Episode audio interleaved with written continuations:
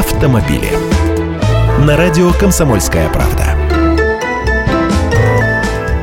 Здравствуйте, я Андрей Гречаник. Скидки на штрафы введут с 1 января. Этот закон был принят еще в прошлом году, но вступает в силу с начала будущего. Он позволяет водителям вдвое снизить сумму оплачиваемого штрафа за нарушение правил. Но есть ряд условий. Первое. 50% скидка дается только в том случае, если штраф будет оплачен в течение 20 дней со дня вынесения постановления о привлечении к ответственности за административное правонарушение. Не доставки письма, а именно вынесение постановления.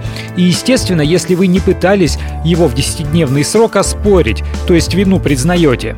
Второе, на самых распространенных нарушениях превышении скорости на 20 или 40 км в час, нарушении правил парковки, выезде на обочину и так далее, можно будет таким образом сэкономить. Но скидки не видать, если речь идет о пьянке за рулем или повторных нарушениях в течение года, о выезде на запрещающий сигнал светофора, о превышении скорости на 40 км в час и более и так далее. Эти штрафы придется оплачивать в полном объеме. Узнать, можете ли вы получить скидку, можно будет из текста самого постановления или протокола, как его называют по старинке. Там написано и как обжаловать постановление и в какой срок нужно оплатить. Прямо приводятся выдержки из Кодекса об административных правонарушениях. Кстати, теперь судебные приставы получили еще один способ воздействия – временно приостанавливать право управления автомобилем, если задолженность по штрафам или алиментам превышает 10 тысяч рублей.